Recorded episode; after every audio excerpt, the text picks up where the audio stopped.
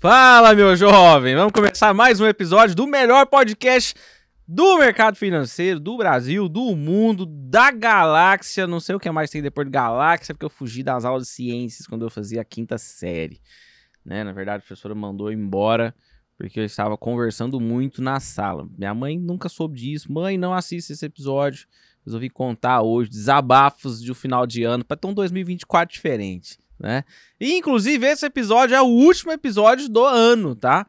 Sendo o último episódio do ano, né? Todo fim de ano a gente reflete, etc. Antes, de refletir, inclusive, reflete assim se você não se inscreveu no canal aqui ainda. Reflete um pouquinho, põe a mão na sua consciência, se inscreve, clica aqui nesse botão aqui, ó. Inscreva-se, deixa o like para entregar o nosso conteúdo, por favor.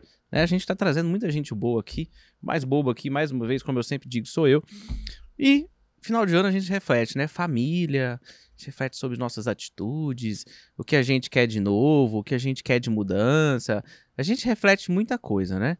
Agora eu queria trazer para você uma reflexão, na verdade. Você já imaginou se você pudesse algum dia nascer numa família de traders? Eu sei que desse, você que tá me assistindo deve, deve pensar assim: puta, o meu sonho, cara, era ter nascido numa família de trade. É ou não é? Sim ou não? Família de trader, aquela galera hard. Imagina, você tá lá almoçando com seu pai, com seu irmão, todos eles são traders. E seu pai já era trader. Quando você nasceu, seu pai já era trader tinha alguns anos. É o sonho de todo mundo, né? Não é? Pois é. Acredite, né? tem gente que tem um rabo virado pra lua. E tem uns caras que nasceu na família de trader. E nada mais justo do que a gente ouvir uns caras desses, porque deve ser algo muito, no mínimo, muito curioso, né? E acho que a gente também vai ter muita coisa para aprender.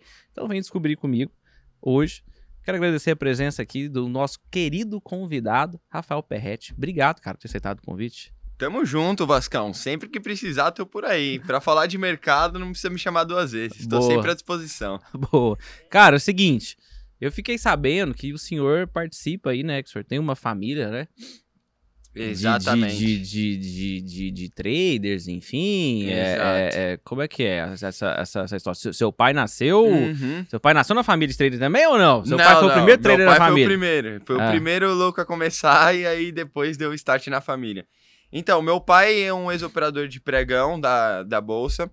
Ele começou lá por volta de, se eu não me engano, 87, foi quando ele começou. Uhum. E aí ele começou no mercado como auxiliar, tudo mais, aí depois foi evoluindo. Acho que em 93, 92 ele já era um operador de pregão.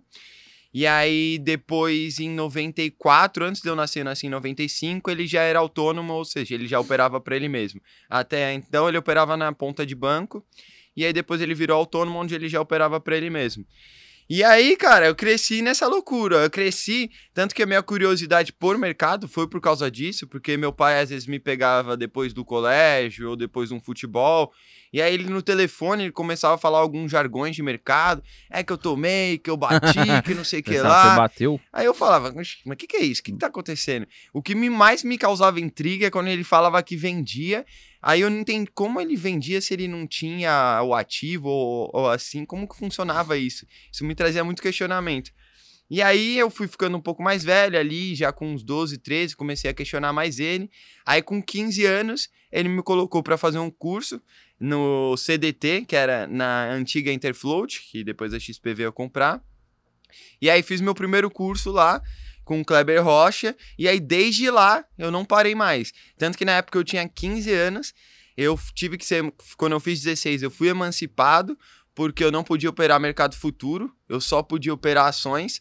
E na época, pra você ter noção, Vascão, eu operava OGX a 13 reais. Nossa, mano. A 13, só mico. Rolê, cara. E aí comecei assim, cara. E você e fazia aí... day trade ou você só fazia um swing trade? Fazia day trade nas ações. Day trade foi assim que eu comecei. Aí ah. eu fiquei uns dois, três meses assim, operando ação, até eu fazer 16 anos, porque eu comecei o curso, eu tinha já 15 para 16. Já era praticamente a virada.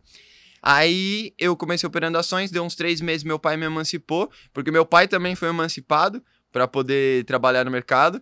E aí ele me emancipou e eu comecei a operar mercado futuro. E aí, esse meu começo foi no índice ainda, cara. Eu fiquei uns dois, três meses no índice não tava me adaptando e tal. Aí meu pai já operava dólar na época.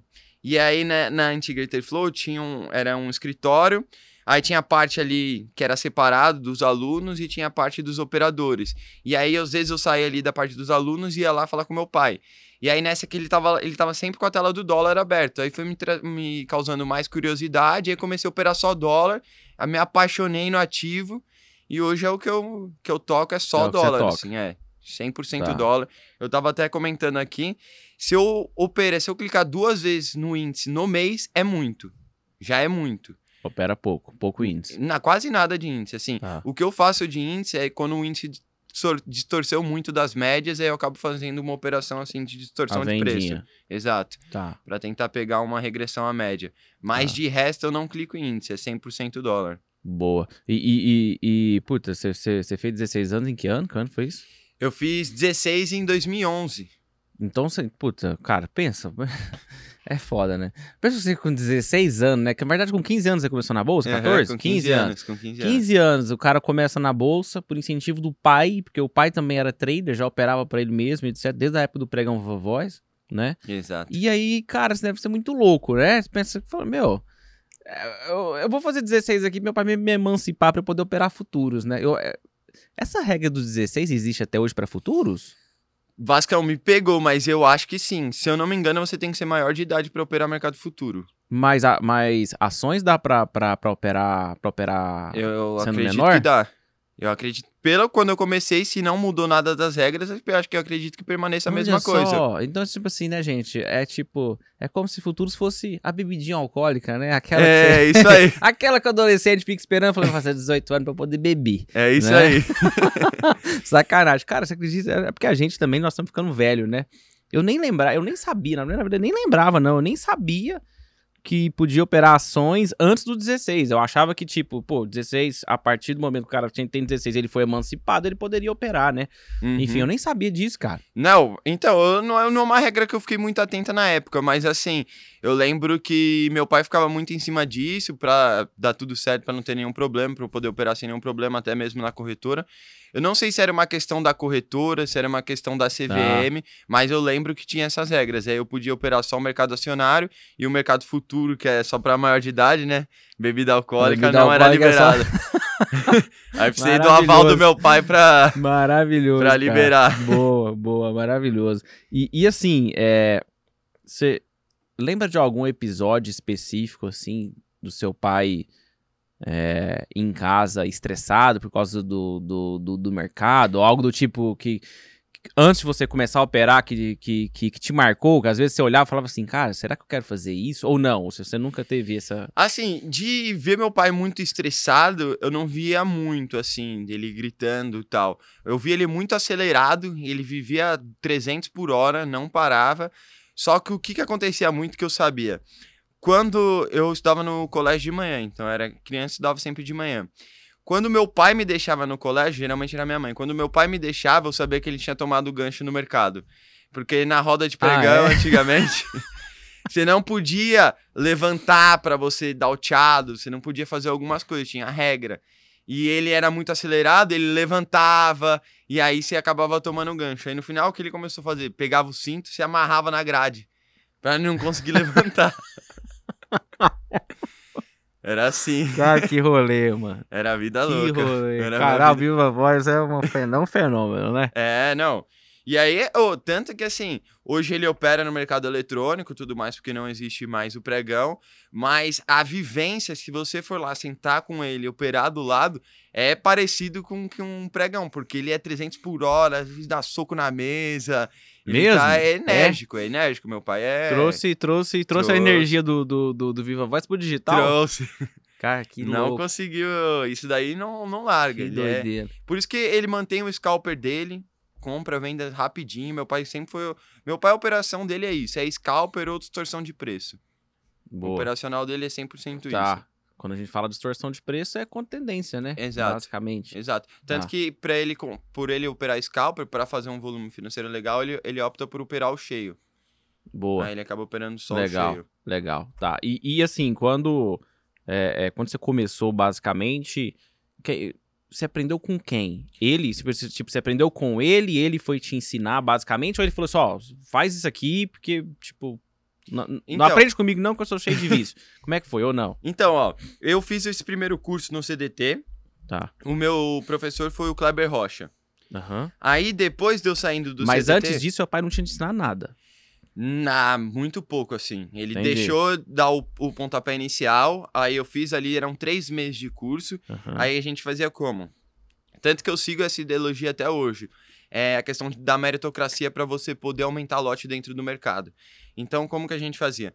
Começava com um ou dois contratos, aí você tinha que terminar o mês com uma assertividade de mais de 55%, terminou o mês Pra com essa assertividade. aumentar. É, sempre pensando se for um gerenciamento de um para um. Terminou com um mês de, com assertividade maior do que 55%, você é permitido aumentar sua mão. Então, você ia de 1, de 2, você ia para 5. Aí, no segundo mês, conseguiu manter a mesma consistência, você aumentava para 10. Então, sempre por mérito, não por questão, ah, eu tenho dinheiro na conta, então posso sair aumentando minha mão. Não, sempre foi fazendo assim, escadinha escadinha. Isso é, eu sigo até hoje, essa metodologia. E aí eu comecei lá no CDT, aí eu saí do CDT, fiz esses três meses, eu fiquei ainda uns seis meses ali na Interfloat, aí eu já operava junto com meu pai, do lado dele, aí eu peguei essa escola, eu fiquei operando junto dele, deu uns sete anos, mais ou menos. Na, e, e- Que aí depois a gente pegou uma salinha, montou uma salinha só nossa e aí a gente ficava operando junto. Eu, ele e meu irmão, a família. E também depois chegou meu primo, Vascão. Só você é uma família em peso. Sério, velho? Mas aí vocês operavam numa sala, vocês quatro? Aham. Aí depois meu primo saiu, meu primo ainda é dentro do mercado, mas ele é assessor agora. Mas operacional na parte de trader permanece. Eu, meu pai e meu irmão. Mas, mas vocês operam na- na- no mesmo lugar? Na mesma não, sala? agora não. Agora não. Separado. Depois da pandemia a gente mudou. Porque eu, o meu operacional até a pandemia era muito parecido com o deles. Então a gente conseguia praticamente fazer a- a- as mesmas operações.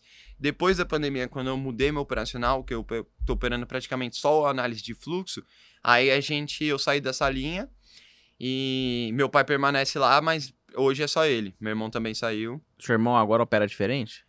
Meu irmão, ele também, ele opera assim, mais tenta surfar a tendência e regressão à média. Ele sempre faz isso daí, Tá. que é distorção de preço, né? Tá. E eu, hoje, o meu operacional, ele funciona como? Eu defino a região no gráfico através do histórico do ativo ou, por exemplo, um mercado de tendência com retração de Fibonacci. Definidas as regiões de preço, eu aguardo o mercado chegar dentro dessas regiões e vejo como o fluxo se comporta dentro delas.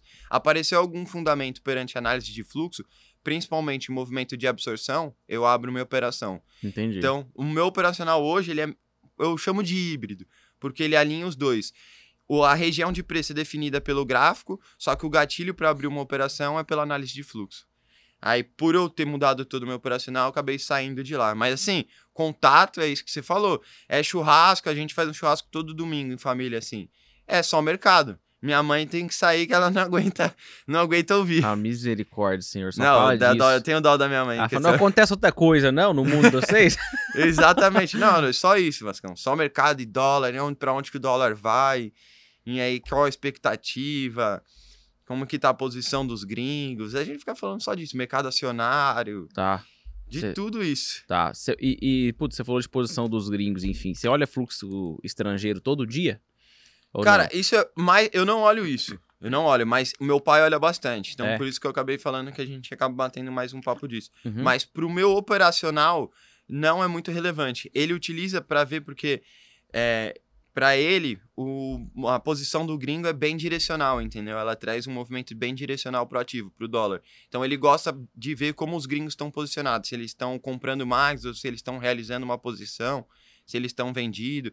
Eles, ele gosta de ver a posição do gringo para gerar uma expectativa para ele, entendeu? Do que, que pode acontecer Entendi. com o dólar. Boa, saquei, saquei. E você tava falando que você opera fluxo, né?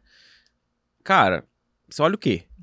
Especificamente. Quais, Vascão. quais ferramentas de fluxo hoje, se eu entrar lá na sua, no, seu, no seu setup, lá nas- na, na sua tela, que, que, que com certeza estarão abertas? Ó, Vascão, minha tela, o layout da minha tela hoje. Vou passar um panorama pra você, mas depois eu vou falar o que, que eu fico mais olhando. Eu tenho um Super Dom, eu tenho quatro books. Por que quatro books? Porque eu ainda deixo a janela do mini e do cheio aberto. Porque hoje o maior volume financeiro negociado é no mini. Então, como eu analiso o fluxo, eu olho mais o mini. Porém, se acontece algum movimento no dólar e eu não conseguir a, é, a explicação no mini, eu vou buscar essa explicação no Times and Trades do cheio, entendeu? Porque provavelmente o, o movimento se originou lá. Então vamos lá, o meu layout da minha tela tem um super dom, quatro books. Eu tenho dois do mini, dois do cheio. Um aberto e o outro fechado. O que, que é o fechado? Fechado seria a quantidade de lotes que tem por nível de preço e o aberto seria quais os players estão em cada nível de preço. Aí depois desses tá. quatro books, eu tenho dois times em trades, na verdade quatro times em trades, dois do cheio, dois do mini. Um do mini com filtro acima de 150 contratos, porque eu só quero ver os lotes grandes entrando.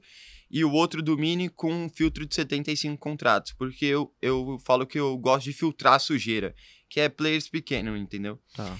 E aí depois eu tenho o do cheio. E aí embaixo eu tenho o ranking das corretoras, que é a posição dos players, dos grandes players dentro do mercado, grade de cotações e o volume at price. Mas meu olho pro gatilho operacional tá no book, no times and trades e no ranking de corretoras. No book por quê? Porque o book eu vejo a profundidade, então eu vejo onde que o mercado pode ir, quais players estão, quais são as intenções do player. No Times eu olho o histórico do mercado, o que, que aconteceu, como os players estão atuando, quais são os players. E o ranking das corretoras, eu vejo a posição dos players. Qual player está atuando, qual região de preço, como que ele está atuando, se ele está comprando, se ele está vendendo. Por exemplo, comprado, é, vamos falar, o player da XP está comprado, o mercado está no mercado de tendência. Chega numa região importante, ele começa a realizar. Então você sabe que o movimento comprador ali ele pode estar tá perdendo um pouco de força, entendeu? Então você pode estar tá esperando um possível pullback de mercado para entrar. Tá. Então, meu olho está sempre nisso. Mais ou menos em time e em ranking das corretoras, tá? Beleza. Meu foco é esse. Mas assim, é porque assim, esse cara aqui que tá falando não entende nada de fluxo. Tem gente também que acompanha aqui também que não entende nada, né? Uhum. O fluxo. Se você fosse classificar entre técnica e feeling, né? Quantos por cento é técnico daquilo. Por exemplo, suporte e resistência eu consigo ensinar para uhum. qualquer um. Mostra, cara, aqui, ó. Isso aqui é um suporte, porque acontece isso, acontece isso, tal, papá, traço a linha e o cara consegue ver claramente, etc, uhum. enfim, tal, né? Uhum. No fluxo, o cara, obviamente, vai falar assim, ó, oh, quando esse lote aqui foi consumido, não sei o que e tal, papá, pô, beleza, ah, pô, o cara consegue ver também, uhum. etc. Mas quanto disso envolve feeling e quanto disso envolve a técnica? técnica? Então, ó, Vascão, Assim, dentro do fluxo, a gente tem dois tipos de movimento. A gente tem o movimento de exaustão e o movimento de absorção. O movimento de absorção, você tem uma assertividade muito melhor. E aí, dentro do movimento de absorção, a gente tem quatro variantes. A gente tem absorção por lote escondido, absorção a mercado, absorção passiva e absorção com HFT. Esse, a absorção com lote escondido e a absorção com montagem de posição, que é lote a mercado, uhum. são movimentos muito mais técnicos. Então, é muito parecido com suporte e resistência. Você consegue direcionar ali. Ó, o player vai tomar tanto, então o que, que você quer ver? Ou quantidade de lote ou recorrência de um mesmo player. Então, o player vai tomar uma boleta de 500, de 1000, ou ele vai ficar tomando várias de 100, várias de 200. Então, isso você consegue é, mostrar para a pessoa e fica extremamente técnico, que é o tipo de operação que eu opto por fazer. Eu geralmente faço mais esse tipo de operação. Do meu operacional, movimento de absorção por montagem de posição ou lote escondido gira ali em torno de seus 70%. Os outros 30%, que aí seria o movimento de exaustão, ou, por exemplo, uma montagem de posição passiva, ali ela fica um pouco mais subjetiva, entendeu? Uhum. E aí é um pouco mais complicado, precisa um pouco mais de tempo de tela para a pessoa. Exige mais feeling. Exato. Tá. Para ela poder pegar. Qual por que, que eu falo que é um pouco mais difícil? A passiva e eu também falo para as pessoas evitarem a absorção passiva. Porque quando você entra no movimento, imagina, eu estou comprando porque tem um player, ele está montando uma posição passiva. Só que se eu estou comprando, eu quero que o mercado se desloque ao meu favor, ou seja, ele suba. E excesso de passividade não desloca preço dentro do mercado. O que desloca preço dentro do mercado é quando um player vem diretamente a mercado tomando lote, uhum. agredindo. Então, tem que tomar cuidado com esse tipo de operação, porque operação de passividade acaba não deslocando muito preço. O que, que você vai precisar?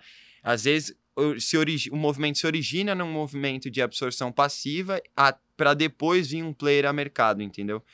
É, mas assim, em questão de passividade, eu sempre falo para as pessoas, é bom evitar porque tem a questão das, de ser subjetivo e passividade não desloca preço dentro do mercado. É, e aí se você vai entrar, existe um feeling, literalmente, né? Exato. Pelo menos assim, pelo pouco que você explicou aqui, eu já percebo e fala, é, pô, o cara tá fazendo uma...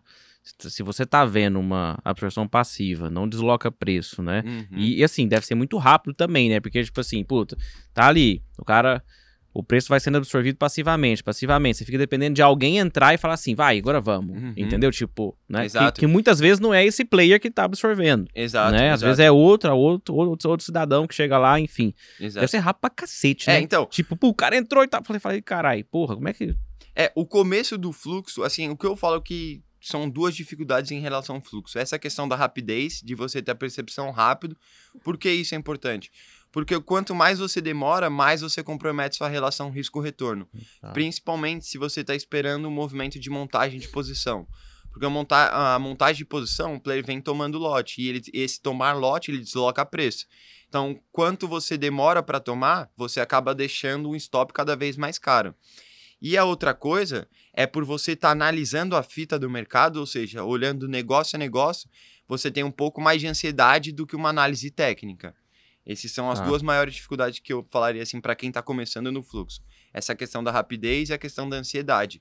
Porque às vezes você tomou, o mercado já deslocou a seu favor, só que os fundamentos ainda permanecem, então provavelmente você não precisa zerar a operação nem soltar Uhum. uma parcial, mas você começa a ficar ansioso com o balanço de mercado e pode acabar queimando o lote antes da hora. Tá.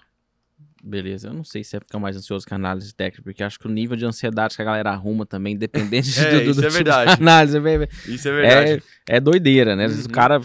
tipo, é, puta, a gente vê muito isso, né? Pra gente que é, que é, que é grafista, é algo muito comum. Sim. A gente fala, ai, cara, pô, devia ter esperado.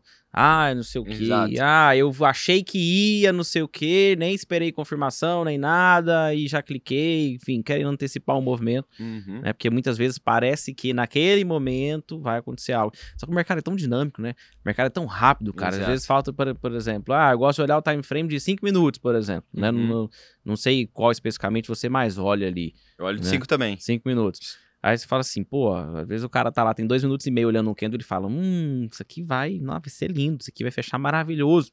Isso aqui é compra e tal, e Uhum. falta dois minutos e meio. É uma eternidade. Aí, de repente, falta um minuto. Fala, não, tá vendo? ó, vai, tipo, puto, Uhum. já o candle já devolveu um pouquinho, mas já subiu, agora vai. Aí falta 20 segundos, né? O cara fala, é compra, vai fechar bonito e tal. Aí ele pega e tup, já entra no mercado e fala, é compra, acabou. Meu irmão, esses 20 segundos de candle, isso pode virar o girai ainda, né? E aí acontece muito da galera ficar antecipando muito o movimento, Uhum. né? Exato. Sem, sem, de fato, se você esperar aquela, aquele cenário é, minimamente decente, né? Que são algumas regrinhas que grafista muitas Uhum. vezes tem, né? Por exemplo, uma delas é espera o candle fechar. Espero o fechamento de? Toda entrada sua é, é, normalmente se dá após o fechamento de um candle Uhum. específico. Mesmo que você vai entrar contra a tendência, mesmo que você não vai esperar o rompimento, da, a, a superação da máxima desse candle, seja lá o que for, mesmo que você esteja esperando dois minutos, né? Uma Exato. regra que eu falo muito pessoal, eu falo, espera o candle fechar, Uhum. entende? É isso. Porque, cara, em 20 segundos o mercado faz tipo assim. Ele faz o que ele quiser, literalmente. Aí, Exatamente. em 20 segundos ele parece estar todo bonitinho pra subir. Cara, de repente, batem nessa porra, Sim. né? Principalmente o índice, né? Quem tá acostumado a operar índice, então. Né? E ele simplesmente ele vira, puta, era um candle de rompimento, um candle bonito, um candle. O famoso ca- barra elefante, marobozu, etc, seja lá o que você gosta de entrar. E ele vira um martelo invertido. Você fala, que isso, cara? né? Exato. Em 20 segundos. Exato. Você usa. vo- vo- Como é que no fluxo você, você espera também? Você fala assim, puta, eu, depois que eu quero fechar, eu entro. Eu não fico muito focado no fechamento de candle, mas por eu ter começado na análise técnica, eu ainda tenho um pouco desse feeling, desse sentimento. Então, eu tendo a esperar. Porém, se o fundamento Legal. no fluxo apareceu, já tá me confirmando, por exemplo, ou recorrência de lote, ou uma forte montagem de posição de player, aí eu já entro, é, mesmo sem o candle fechar. Principalmente se eu tiver uma boa relação risco-retorno. Que é isso daí que eu foco. Na verdade, são algumas perguntas que eu respondo. Região de preço, qual a região de preço que eu estou operando, qual é a minha relação risco, é, risco-retorno, qual a estrutura de mercado que eu estou operando. Então, por exemplo, se é um mercado de alta, eu tendo sempre fazer operações a favor da tendência. Mercado de baixa, a favor da tendência de baixa. E mercado lateral, sempre operações na extremidade. E aí a confirmação, que é o que? O fluxo, análise de fluxo. Legal. É, e o. Isso, não, outra coisa só que eu ia falar dessa questão de ansiedade que a gente estava falando, assim, é um dos fatores que mais comprometem, que eu vejo, comprometem o resultado das pessoas é a questão da ansiedade. E são dois pontos que, que eu vejo, assim, que batem. Esse que você falou, que é a ansiedade de abrir operação, então as pessoas acabam abrindo a operação antes do fundamento aparecer, e aí acabam se estopando, ou ansiedade na condução do trade. Eu divido o trade em duas etapas. A primeira, que é a parte de você montar sua posição, e a segunda, que é a condução do trade, como você vai conduzir ele. E se você acabar, que eu conheço pessoas que operam muito bem a questão de região. Elas definem muito bem a região, operam em regiões muito boas. Sim. Só que o mercado estoura a favor delas elas queimam o lote muito antes, entendeu? E acabam comprometendo muito o resultado delas, porque às vezes elas acabam tomando stop e aí acabam ficando no 0 a 0 no mês, porque a chance que ela teve de pegar um payout, ela sempre acaba deixando na mesa por questão de ansiedade na condução do trade. Então, são esses dois tipos que eu vejo que as pessoas acabam pecando mais. E aí, o que, que eu deixo de dica, que eu sempre falo para todo mundo é: tem que ser o mais técnico possível dentro do mercado. Você tem que estar tá muito claro para você quais são os seus gatilhos, o que te faz abrir uma operação e o que te faz zerar uma operação. Porque quando não tem clareza para você qual é o seu operacional, você vai entrar no fator emocional. Vai. Você vai entrar na ansiedade, não tem como. Você vai entrar no achismo. Então, foca sempre na técnica que, que aí você vai excluir hum. essa questão do emocional. Boa, é, se, todo, se todos os dias você tiver um gatilho diferente e tudo for motivo é de entrada, é isso. né? Aí não há, como se diz, aí não adianta falar que 90% é emocional, né? Você fala, não, 90% é emocional. Falo, não, seu problema já é técnico. Exato. Você tá pensando em emocional, mas tem condição nenhuma de resolver o emocional, né? Exato. Não, e outra coisa, não ficar pulando de galho em galho em questão de operacional, entendeu? Tipo assim, eu vim da escola técnica, agora eu opero fluxo. Eu entendo que você criar um operacional que funcione, dá para você criar tanto na análise técnica quanto no fluxo. Eu não gosto dessa rivalidade de operacionais, sabe? Eu entendo que cada o operacional tem que funcionar para você. Tem que encaixar para você. Pô, encaixou para você, você estuda, se dedica, faz replay de mercado e aí começa a fazer backtest também para depois. E aí entra na questão da meritocracia. Vai começando com uma mão pequena, vai fazendo é, resultados consistentes, vai podendo aumentar a mão. É, tem que pensar de maneira de construção de profissão. Eu sempre bato nesse ponto. Sim. Ninguém começa sei lá, uma profissão, um advogado já ganhando muito dinheiro. Ele começa como estagiário no escritório e vai evoluindo. O mercado é a mesma coisa. Você é. tem que começar pequeno para aí depois subir. É igual uma faculdade, né? É isso. Você começou agora, já quer o diploma, pô. Exato. Né? Exatamente. É primeiro, segundo, terceiro, quarto ano, quinto ano, tem curso aí que dura Exato. seis, igual medicina, enfim. Mas é, é, é... o pessoal é meio. É a gente é meio apressado, né? A gente é, é meio exatamente. apressadinho. E falando em pressa, inclusive, quanto tempo você levou para poder entender? É, aí eu não sei se você quer falar em termos, nos termos da, da escola de análise técnica, gráfico, etc., uhum. ou se você quer falar da, da escola, enfim, de, de, de, de, fluxo que você hoje opera, enfim, porque você mudou, né? Uhum. É, é, o, o, qual foi o tempo, assim, que você teve, né? É, que você lembra para começar a ter minimamente a consistência de respeitar o mesmo operacional em dias de gain ou dias de loss, em períodos bons ou períodos ruins. Perfeito. Ó, Vascão, do começo, quando eu era novo, ali dos 15 para 16, a, do 16 até o 18 foi um período. Sim, ganhava, perdia, ganhava, perdia, não tinha consistência, ainda estava me encontrando. Depois dos 18, ali eu já mudei pra, pra salinha com meu pai e é, tudo mais. Aí já comecei a ter uma maior consistência. Ele já começou a me dar mais alguns toques, que eu acabava fazendo muita operação sem fundamento, em meio do uhum. caminho. Ele já foi tirando essas operações, não precisa clicar toda hora. Que eu Seu tinha plano começou a ficar mais Isso, bem definido. Exato, exatamente. Comecei a definir melhor o que, quais eram os fundamentos que me levavam a abrir uma operação. Aí então esse período eu falo que demorou ali um ano e meio, dois anos. Uhum. E aí depois a do fluxo foi um pouco mais rápido por eu já ter um tempo de mercado. Eu fiquei três meses ali praticamente sem nada, sem resultado nenhum. Mas ali, a partir dos seis meses, já começou. Já comecei a me encontrar bem ali perante fluxo. Mas, é o que eu sempre falo. Eu já operava o cheio, tá? Operava o cheio na época de Uhum. análise técnica. É, eu mudei pro fluxo, eu mudei pro mini para operar um, dois contratos.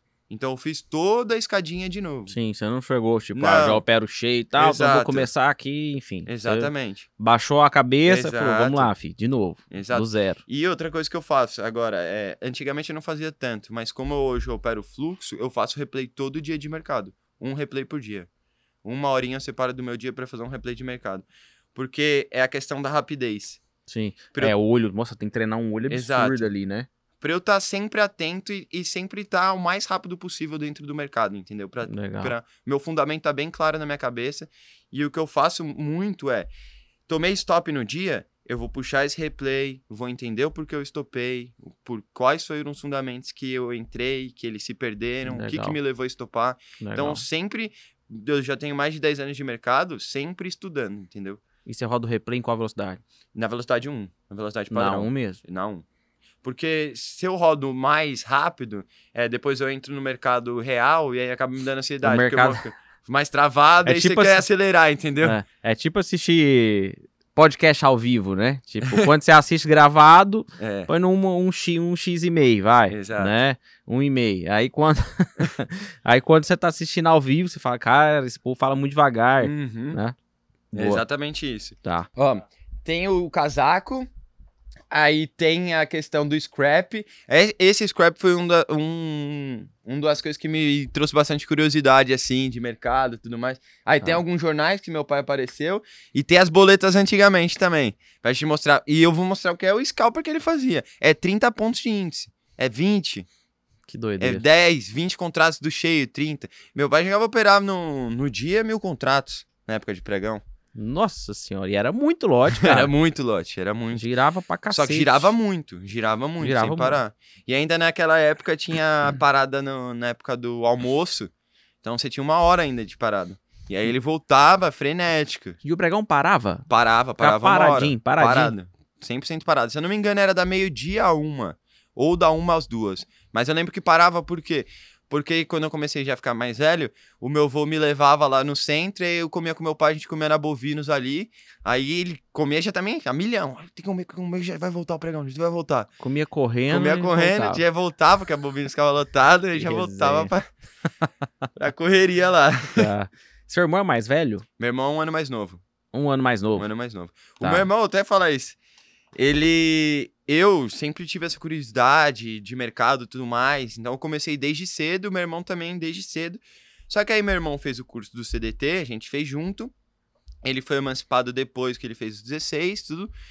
Aí eu comecei já a trabalhar com o mercado. é, eu tava no colégio, o que, que eu fazia? Na época de férias, então janeiro e mês de julho, eu ia lá pro escritório e trabalhava. Aí meu irmão, ele não tava gostando tanto, tudo mais. Aí ele falou: "Ah, não, não vou seguir o lado do mercado não, vou para medicina". Começou a fazer cursinho, tudo mais, para ir para medicina. Aí ele ficou um ano, um ano e pouquinho no cursinho, aí eu já tava no mercado, já tava mais consistente, já tava operando com meu pai, já tava com 18 anos fazendo um bom dinheiro. Aí eu comecei a mostrar pra ele, aí ele começou a falar: "Opa, acho que eu tô gostando agora". aí ele veio pro Acho mercado. eu vou voltar, hein? É, aí, Aí largou o voltou. cursinho. Largou tudo. Aí Tá. largou medicina, largou tudo. Ele fez pro mercado. faculdade ou não? Não. Não? Não, não, faculdade de medicina não, mas ele fez faculdade de administração. Fez a DM. Isso, É. Faculdade, quem não sabe o que, que é? É tipo direito. e não acha ruim o que eu tô falando, não que é verdade. Tá? E eu achava que eu achava que eu, como se diz, eu sabia que o que eu queria e no final das contas. Uhum. Eu formei direito e tô aqui hoje. Parabéns, né? Parabéns. É a experiência, tá? É, E você fez faculdade também? Fiz, fiz economia. Economia. Fiz economia. Faculdade de quem acha que vai aprender alguma coisa de mercado, não é? Tô zoando, hein, gente, da área da Exato. economia. Mas a minha verdade é que o Perret aprendeu muito mais na prática do que na faculdade de economia. Sim. Mas, enfim, eu nunca perguntei isso pra ele, não, mas eu tenho certeza. Não, mas isso é 100% de certeza. eu conheço essas. O que a, Faculdade a, entendo bem. faculdade me ajudou muito é na questão macroeconômica, na Sim. questão política monetária, uma política fiscal, essas Noção coisas. macro, Exato. literalmente, né? Exato. Aí me deu um, um, um bom panorama, assim, a faculdade nesse quesito. Boa. Mas o lado operacional, zero. E é pra ter- profissão que eu exerço hoje, Zero. zero. É, é bom pra ter um diploma, né, cara? É, Tem muita coisa no Brasil que, se você ter o diploma, te ajuda, né? É. Tipo, você pode matar quantos hoje? Será? Eu tô brincando. Não tem isso, não, viu?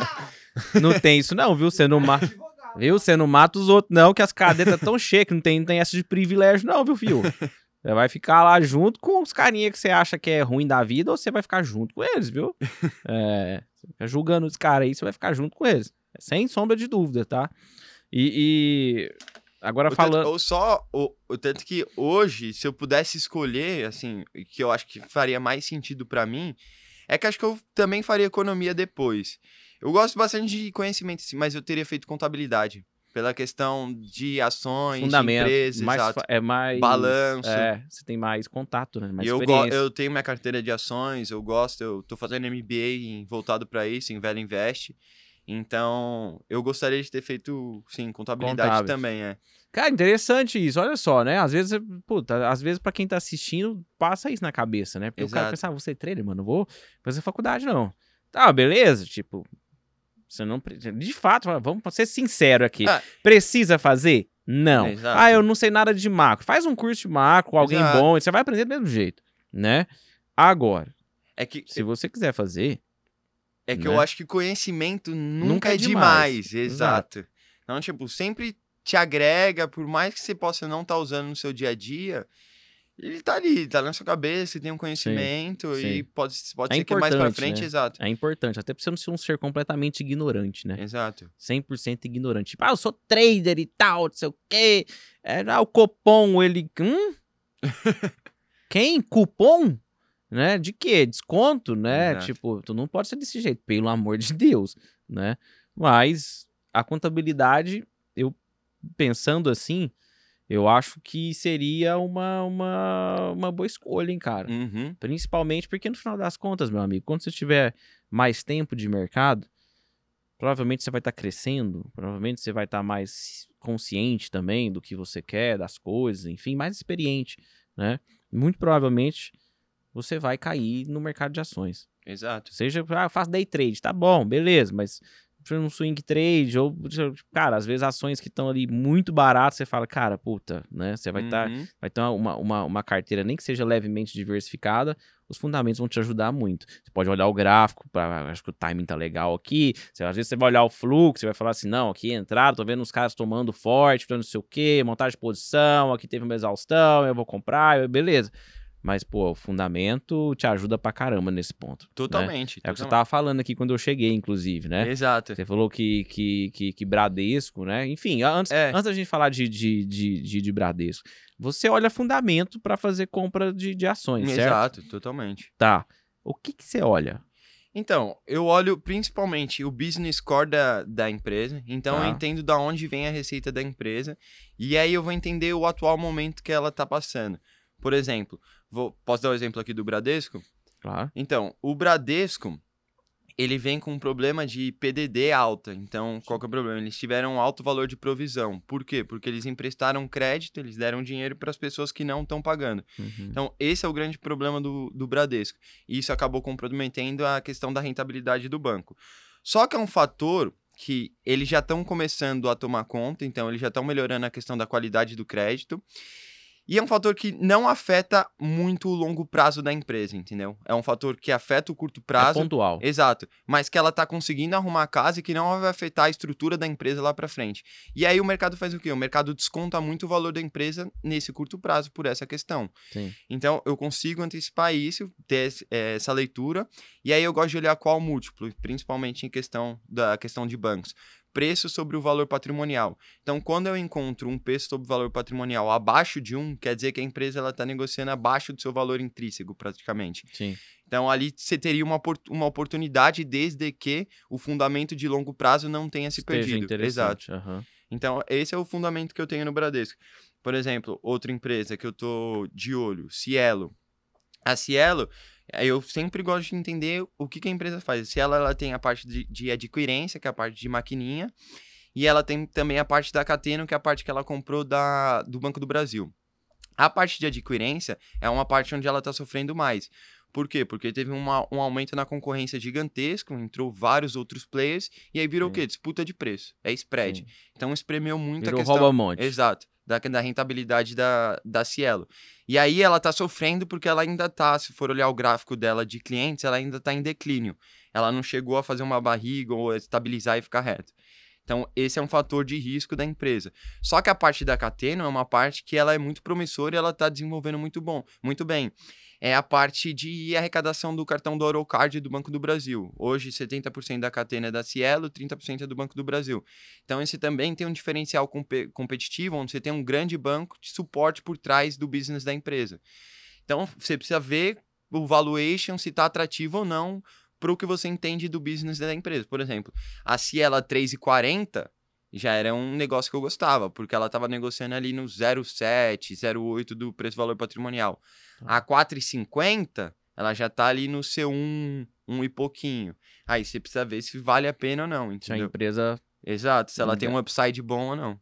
Boa. E aí eu faço essa leitura de fundamento. Aí alinhado com o quê? Aí entra a parte da questão macro, questão política econômica, política monetária, como que tá os juros lá fora, quais são as perspectivas.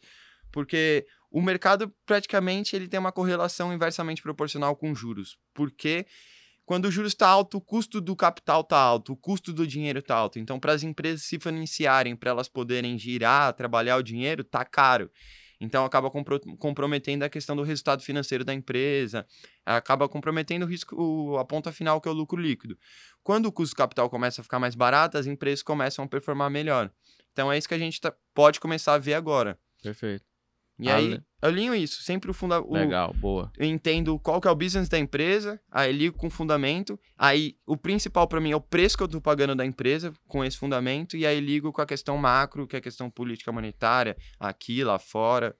Que eu acho que já é, inclusive, aí para você aí que, que tá ouvindo agora pela primeira vez, talvez, sobre isso, já é uma puta noção. Tipo, pô, um caminho aí que uhum. há, há um, dois minutos atrás você não tinha, né? Uhum. E é, então, o que eu gosto bastante é isso, é assim, é alinhar os fundamentos com a questão dos múltiplos, entendeu?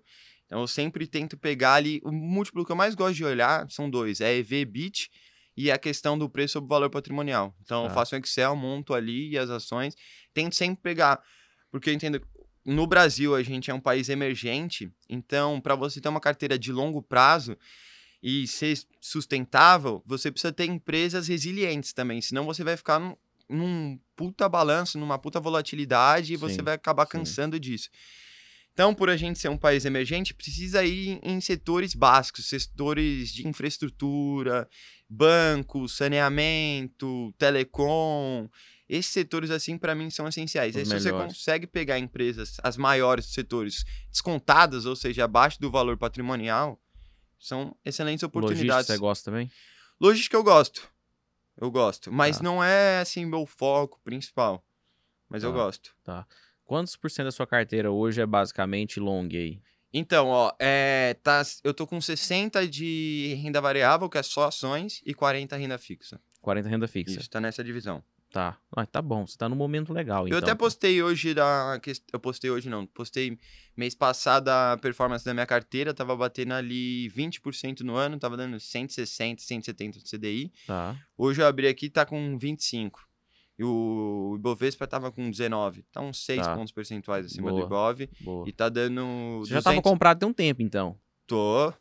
Tô comprando tem um tempo. Você tá Desde lá de baixo, né? Desde os 98 mil tô comprando. Tá. Aí você vem aumentando posição. É, tanto que eu tô comprado, na verdade, desde 2020, né? Tá. Eu comecei. Antes de 2020 eu não tinha nada de carteira de ações, aí comecei a comprar em 2020. Porra, a pandemia deu. Comprei deu uns varejos, mundo, né? né? É. Aí depois o varejo despencou, aí eu falei, não, preciso me aprofundar, preciso ter um maior conhecimento. Foi quando eu comecei a fazer o MBA de Invela Invest. E aí estopei os varejos que eu já vi que não dava. E aí comecei a estudar e aí agora tem uma cara, carteira bem mais cara, o preço, diversificada. O preço o valor patrimonial na pandemia era um negócio era. que não tinha condição. Uhum. Se o mundo não acabar... Era exatamente isso. Se né? o mundo não acabar... Que loucura, Era uma cara. oportunidade de ouro.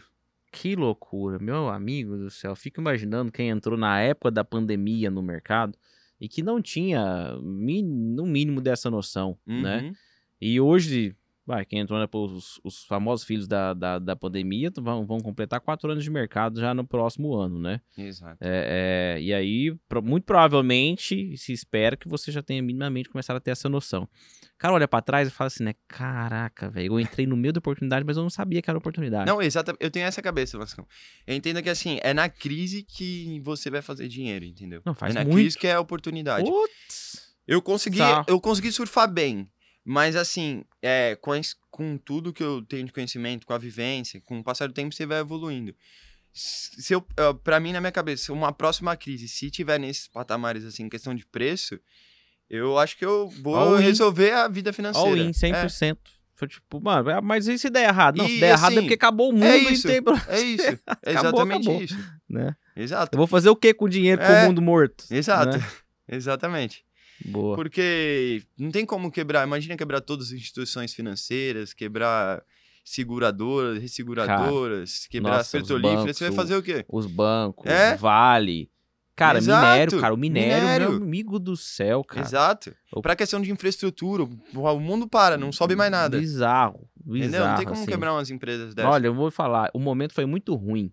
O momento pras pessoas, Uhum. enfim, pra todo mundo foi muito não, ruim. exato. Mas vou te falar, viu? Que nós queria outro daquele, nós queria. né?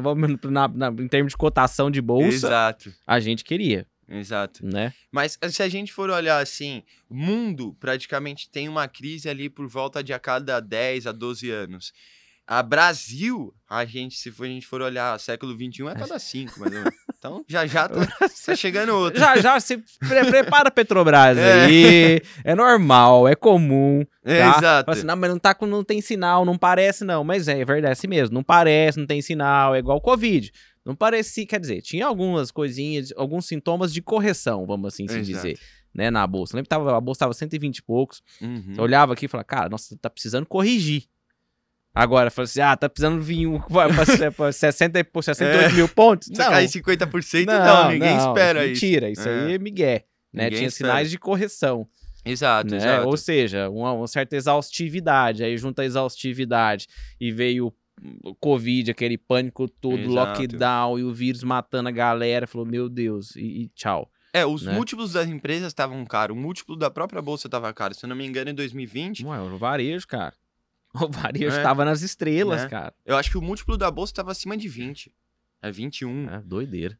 É muito Muito absurdo. alto. Hoje, antes, é, quando a gente tava 98 mil, tava a 4,50. Agora, se eu não me engano, tá 7. Ainda tá descontado. Não. A tá, média o- o- histórica, se eu não me engano, é, é 13, 13. 14, é. É, negócio assim. o, o- cara, o, o- o- esse, esse, esse ponto de, de, de, de pandemia, enfim. Quando veio, foi a primeira crise que você pegou, né? Primeira crise que eu Foi a peguei primeira crise, mercado. né? Porque, pô, 2008 você tinha o quê? Você tinha acabado de nascer quase. Não, eu tinha 13 anos, né? você tinha 13 anos. 13 anos. Então, assim, é, é, pô, a gente pega ali é, pandemia. Quando chegou, quando veio a crise, né? É, seu pai já tinha comentado alguma coisa com você sobre isso? Tipo assim, ó, quando vem crise, não sei o quê, ou veio a crise, tipo, tu passou a mão no telefone ou ele te ligou e falou assim, Fael, Não, então, o que É ele passou, o que ele me ligou, foi falou, ó, não vamos operar aqui umas duas semanas. Vamos tirar Sim. a mão do, do dólar, vamos não, ficar de principal, é porque fora. ali, ali é, aí é dedo não na tinha- é, canela e no exato. rabo, a verdade Aí é a gente tirou a mão operacional. Praticamente foi um mês não operado ali, foi um mês praticamente sem, receita. Mas aí eu comecei a fazer, comprar muita ação. Comecei a comprar ação, foi ali onde comecei a montar minha Você carteira. lembra onde você começou a comprar? Onde o índice tava? Eu lembro. Eu, ó, minha primeira compra, o índice ele tava 92 mil. Tá. Aí, você... E aí eu Nossa, comecei a comprar, dor de barriga, né? Ele foi despencando, foi até 60. Era, era circuit break de É, circuit break. é. Eu acordava, circuit break. Compra 92, você É. fala, nossa, tá barato demais. Tum. É.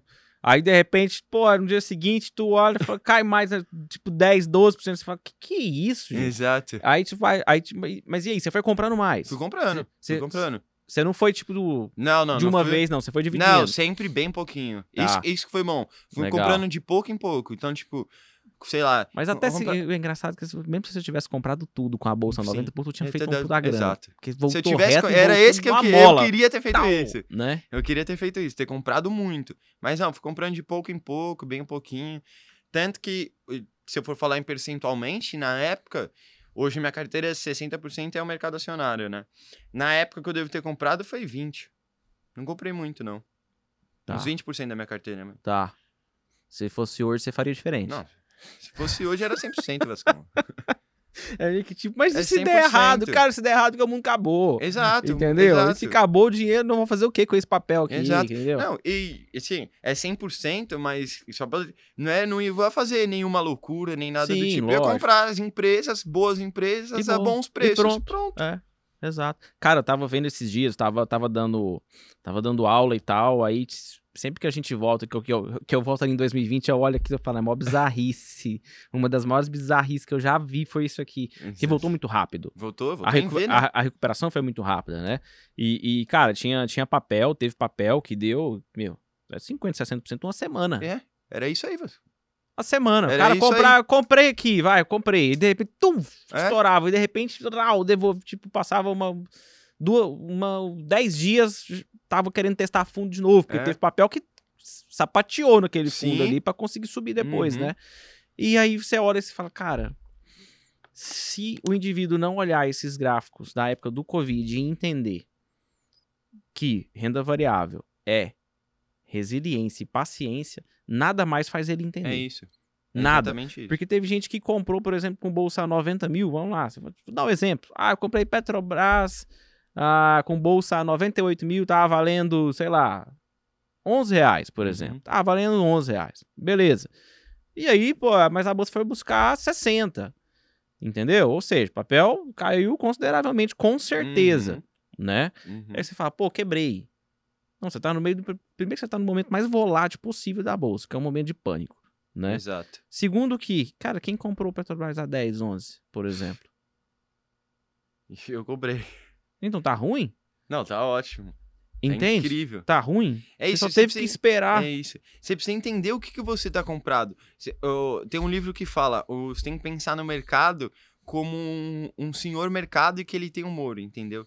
Então, se ele tá mal-humorado, ele vai querer pagar, não vai querer pagar nada na empresa. Agora, se ele tá bem-humorado, ele vai pagar caríssimo. Ele- entende? O Você não- mercado é o bicho mais emocionado É. que existe. Exato. É muita emoção.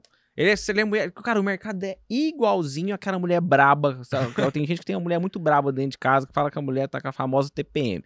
Cara, é igualzinho, igualzinho. Uhum. Ele dorme sossegado. As mulheres vão brigar comigo agora. Mas é piada, gente. Deixa eu fazer minhas piadas, cara. Pelo amor de Deus.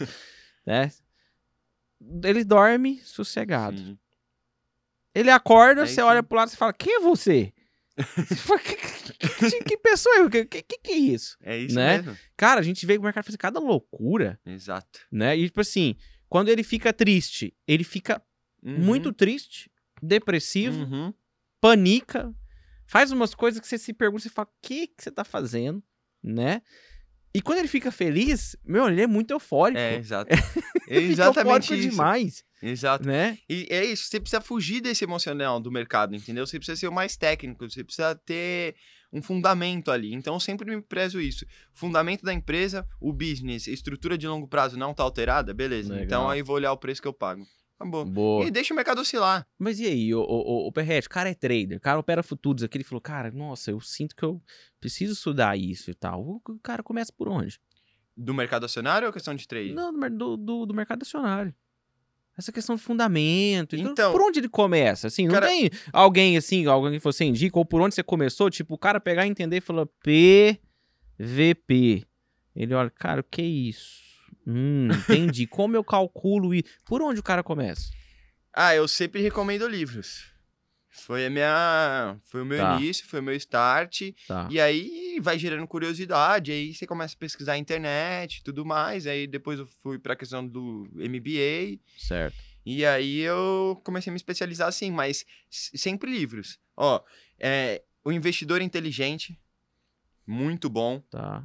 As Cartas do Warren Buffett, incrível livro. Tá. Pi- é, Psicologia Financeira, também. Esses Do três Morgan. livros, exato. Muito, o livro do muito Morgan é bom. muito bom, cara. Muito bom. O livro do Morgan House, assim, pra mim, um dos melhores livros que tem ali. Uhum, Quando eu comecei a ser trader, eu, eu, eu gostava do Mark Douglas. uhum. Não que eu não goste hoje, inclusive, né? Eu gosto. Mas com o tempo, aí você pega o Morgan Housel da vida, por exemplo, e você vai ler o livro, você fala, cara, esse cara, ele, ele, ele é mais... Tem mais substância, como a, gente, Uhum. a, gente, a gente- diz lá no, no, no, no interior, né? Aham. Faz mais sentido, mas vai muito de momento, né? Obviamente. É que pra, de livro de trade, pra mim, eu não encontrei nenhum melhor do que o do, do Mark, que é o Trading the Zone. Tá? Esse livro, pra mim, é. Não, de assim, livro- se de li- você de opera, livro você de tem que ler é esse ótimo. livro. Eu tenho um livro Tem melhor que que ele. É? É. Foi Então um amigo meu que me Dá uma indicou. recomendação que eu, que eu gosto. amigo que me indicou. Chama o Jogo Mental do Trading. O The Mental Game Trading. of Trading. Ele é em inglês, mas você Uhum. é um cara internacional, né, Perrete? né? Tu é um cara internacional, então tu não vai ter dificuldade de ler. Mas quem tiver, inclusive, gente, usa o Google Lens, tá? Uhum. É basicamente assim, ó. Tu pega o Google Lens, aí tu abre a câmera, quando tu- o livro tá aqui. Quando tu faz isso aqui, ó, ó, tu faz isso aqui, ó. Quando tu fizer isso aqui, já vai aparecer tudo traduzido aqui, na hora. A única dificuldade que você vai ter é que ele chama trader de comerciante, tá? Mas você deveria saber que é isso que Sim. significa mesmo, né? Enfim. Cara, o livro é top. É, não, eu vou, dar- vou dar uma lida É nesse. top. Mas pro mercado acionário, pra mim, não tem melhor do que o investidor inteligente. É. Pra mim, esse livro é. Boa. E aí ele já vai te dar um pontapé inicial nessa questão de múltiplos, de preço de empresa. é, e aí você já vai conseguir ter essa noção. Tem outro também que é bem legal, a Fórmula Mágica. Que é que esse daí ele toca bastante na, na- no múltiplo de EV-BIT. Esse daí, praticamente, o livro é focado nisso, EV-BIT. Sério? E aí o livro do investidor inteligente é mais focado no preço sobre valor patrimonial. São os dois múltiplos que eu mais Cara, gosto. Sabe o que eu fico pensando assim? É que comigo tem sido assim, né? É, se as pessoas descobrissem o quanto é bom você entender um pouquinho de fundamento, principalmente um pouquinho, começar a estudar, sua mente vai fazendo. Sabe aquele aquele aquele GIF que, salvo engano, é o, é Steve Jobs, não é? Aquele, é o Jobs, não é? Que, que, que ele faz assim, né? né? Aí Exato. você fala, ah, mas e o trading? Gente, são mercados diferentes. Uhum, é São isso. modalidades diferentes. O ambos são. Ambos, ó, putz, quando você começa a entender um pouquinho de trading, sua mente já começa a querer fazer isso. Já faz isso. Né? Uhum. Aí, cara, quando você começa a entender um pouco de fundamento, você vai estudando, vai entendendo, e vai entendendo um pouco mais, e vai calculando, e olha, etc. Pô, é muito legal. Exato. né? Não, é muito bom. E assim, obviamente, né, aí sempre tem aqueles que vão falar assim, né? Ah, mas longo prazo, 10, 12 anos no Brasil não existe. Tá bom, mas dois serve? Três? Quatro anos? Pô, se tu é bom de time no trade, Uhum. caramba, tu tem um fundamento lá, pô, eu acho que essa, essa empresa tá barata. Fala, pô, eu acho que essa empresa, o mercado tá viajando nela. Né? Tipo, tá Uhum. pagando nada nela. Beleza. E eu, ah, pô, eu sou trader, sou bom de timing. Pô, faz sua análise e fala onde eu compraria. Exato. Eu compraria aqui, aqui, aqui. Compra. exato. É. Eu acho que o melhor da questão do fundamento, principalmente no mercado acionário, que pra mim é o que é dormir tranquilo. É porque você vai ter o fundamento, você sabe o que você tá fazendo, você sabe o que você E tá boa. comprado, o preço que tá comprado, sabe tudo. Então você dorme tranquilo. Não, Quando você pega, não sabe isso. Você pega, por exemplo, eu passei por isso com CIA. Uhum. Só que CIA, nossa, o mercado judiou demais do varejo, cara. Muito. A maioria é uma bosta mesmo. Uhum. Varejo oscila muito. Mas, cara, pô, co- a primeira vez que eu comprei CIA, a primeira mão que eu comprei CIA tá 4,90. Você bateu 1,90. 1,90. Tanto que, assim, a última vez que eu comprei CIA, eu comprei e falei assim, cara, agora é o seguinte. Ou É. essa bagaça vai pra zero agora, cents, Uhum. né? Só que aí eu não entendi o que, que o mercado tá vendo que eu não vi. Uhum. E aí, assim, né? Eu, tipo, eu, eu, eu recorria pra um amigo que eu, que eu acho que entendia mais do que eu, conversava com ele. Ele falava, cara, tá bizarro isso aí. Aí eu olhava o outro e falou, meu, eu também concordo. Eu olhava pro outro e sempre tem aquele, fala, não, varejo é uma bosta. não mexe com o varejo, já te falei, não sei o quê. Fala, caralho, né, velho? Pô, mas o negócio, enfim. Cara, vai, puta, o papel voltou em, em, em, em 1,90 de novo, ele voltou duas vezes, basicamente, quase em 2,10, 1,90, etc. Chegou 2,10, cara, explodiu. Mas assim, aí você vê como eu falo, mercado, você é muito emocionado, velho. Explodiu, mano. O papel saiu de 1,90 e bateu 5,20. Caraca. Depois, ele foi 4,80, etc, blá, blá, blá, blá. Nessa última alta bateu 9 reais. 9 reais. Então, assim, Nossa. Pô, mas, mas, cara, mas ele cozinhou. O- e tinha muita gente que comprou no 5. Mas Uhum. muito. Eu lembro, eu lembro que quando bateu no 5, tinha muita gente que tava atenta e tal, papá. E tava assim. Você olhava, do varejo, era uma das mais equilibradas, entendeu? Uhum. E aí a galera gostava muito, Uhum. né? Cara, mas eu vou te falar, ela é, essa ela é. judiou, cara. Ela ia caindo, e caindo, e caindo, e cair, cair, cair. Eu que- lembro, eu lembro que, que a gente eu tinha al- alguns alunos, enfim, na época que eu falava assim, gente do céu, tipo, tu, tinha dia na bolsa, tudo subia. Eu falava assim, gente do céu, CA é boa demais, olha aí pra vocês verem. Tava tudo subindo, você ia cair no 8. 7. Falei, Nossa senhora, meu Deus. Eu Falei, gente, eu sumir é porque eu quebrei. Misericórdia. O papel não para Não, de cair. É que o varejo ele oscila muito, né? É que o que eu acho é que hoje eu sou da cabeça, eu nem tenho mais varejo na tela, eu nem olho as Balança contas. demais, Não, eu cara. nem. Mas Cara, varejo é bom, varejo é bom pra day trade e swing trade. é, é isso, exatamente, pela É. volatilidade. É, é igual Mas- a aérea. Azul, adoro operar É, azul. isso Nossa, aí. azul é bom demais de operar. Cara. Isso aí. Tá Mas maluco. por quê? Porque assim, o que, que eu vejo na questão das empresas? É, o varejo, você não consegue ter uma vantagem competitiva. É disputa de preço. Então é, é uma briga sanguinária, entendeu? é um sim. baixando em cima do outro, um baixo. Por exemplo, vamos pensar em eletrodoméstico. Você quer comprar uma TV. Ah, quero comprar uma TV 42 polegadas. Você vai jogar lá no Google, TV 42 polegadas. Você não vai ligar se vai ser da Magalu, da Via não Varejo. importa. A Eu TV que você quer, a preço. que tiver mais barata, É você isso, vai quero pegar. saber do preço, qual não que tem como ter uma promoção, vantagem. Exato. Fica complicado, entendeu? É um mercadinho É de balança, difícil. viu? É O- difícil. o- o- outra também, só que essa aí foi um swing trade, Cielo. Você falou de Cielo e tal. Vixe, rapaz do céu, já shortei Cielo uma vez, Cielo uma vez. A Genial segurou Cielo sozinha. Tinha um player da Genial que segurou sozinho, sozinho, sozinho, cara. Sozinho. Foi bizarro. Bizarro. Falei, bom, eu vou esperar ele sair. A hora que ele sair. Ah, foi dito e feito, cara. O dia que ele maneirou a mão, o mercado macetou tanto esse preço, tanto, que no final do dia ele entrou comprando. E ele comprou forte, ele devolveu. No dia seguinte, compra, compra, compra, compra. O famoso quem comprou o topinho ali foi estopado, Uhum. né? Só que como eu tinha entrado short mesmo, Uhum. né? Eu já tinha definido, eu falei, ah, vou dividir minha mão aqui em duas, três no mínimo, porque Uhum. essa bagaça tá com o cara que vai balançar. Porra, quando eu terminei, igual, igualzinho C&A, terminei a última mão, posicionei o stop, falei, é, agora... E assim, o gráfico já tava assim, né? No- graficamente falando, ele já tava assim, ó. Aí ele falou, não, não aguento mais. Cara, o dia que o Player Genial parou de vez, nossa. Despencou. Não, caía assim, ó, de, de, de, de soprar, porque não tinha comprador. Uhum.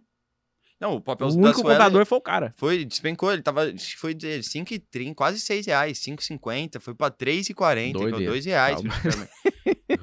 Despencou. É, o- é outro também que eu só brinco com ele de Uhum. day trade e swing trade. Agora que você falou aí, inclusive, depois nós trocamos uma ideia. Falei, "Ah, o que, Aham. que você tá vendo nessa bagaça aí? Porque eu gosto disso, tipo assim, é, é, enquanto no, no, no trading, né, é algo muito mais solitário, tipo, Uhum. E- você, modéstia à parte, você não pode ficar dando muito aso pro que você escuta do lado. Não dá. Exato. Porque é algo muito rápido e você tem que ter um plano bem definido. E às vezes o operacional da outra pessoa é diferente do seu, não funciona pra você. Totalmente, exato. Ou às vezes ah, a gente opera a mesma coisa. Igual, por exemplo, eu tenho aluno que só, só que dentro da técnica que ele aprendeu comigo, dentro do meu sistema de trade, ele opera de uma forma diferente da minha. Aham. Entendeu? Então, assim, ah, tô pensando em comprar. Às vezes ele olha e fala, não, aí eu não compro. Aí eu, eu vou, ah, não, peraí, não, não, talvez ele tenha razão. Não, não existe. Exato. Entendeu? Ou então Uhum. ele fala, ah, tô pensando em vender aqui. Uhum. Aí eu vi, não, aí eu não vendo. Aí ele vai falar, pô, então eu não vou vender. Aí de Uhum. repente o negócio dá bom. Ou seja, tipo, ah, tô pensando em vender aqui, tá, mas por quê? Ah, por causa disso, disso, disso, disso, disso. Faz sentido. Entendeu? Exato. E agora, no- quando a gente fala de, de, de ação, de, de, de fundamento, ah, cara, aí é, é excelente. Exato. Você pode sentar na mesa de bar e ficar e a, e a melhor coisa do mundo é você, é, é você ter. Você conhecer pessoas que operam no mercado de ação que sabem mais, sabem mais do que você. É a melhor coisa do mundo. Exato. Exatamente. Porque os caras veem umas coisas assim que você não tava vendo. Você não Uhum. vê, etc. Você olha e fala, eita. Né? Tipo, Exato. né? Gente que já tá no mercado de ação aí, etc. E que op- opera só isso. O cara não, não faz day trade, ele não gosta do dar uma cheiradinha, entendeu? Ele não, ele não é- não é viciadinho, né? Eu acho, eu acho, eu acho fenomenal isso, cara. Uhum. Acho muito top. Ah, eu gosto muito, Vascão. É assim, eu às vezes, de final de semana, chego lá em casa, puxo o balanço, começo a ver uns vídeos de empresa, teleconferência. Eu gosto, cara.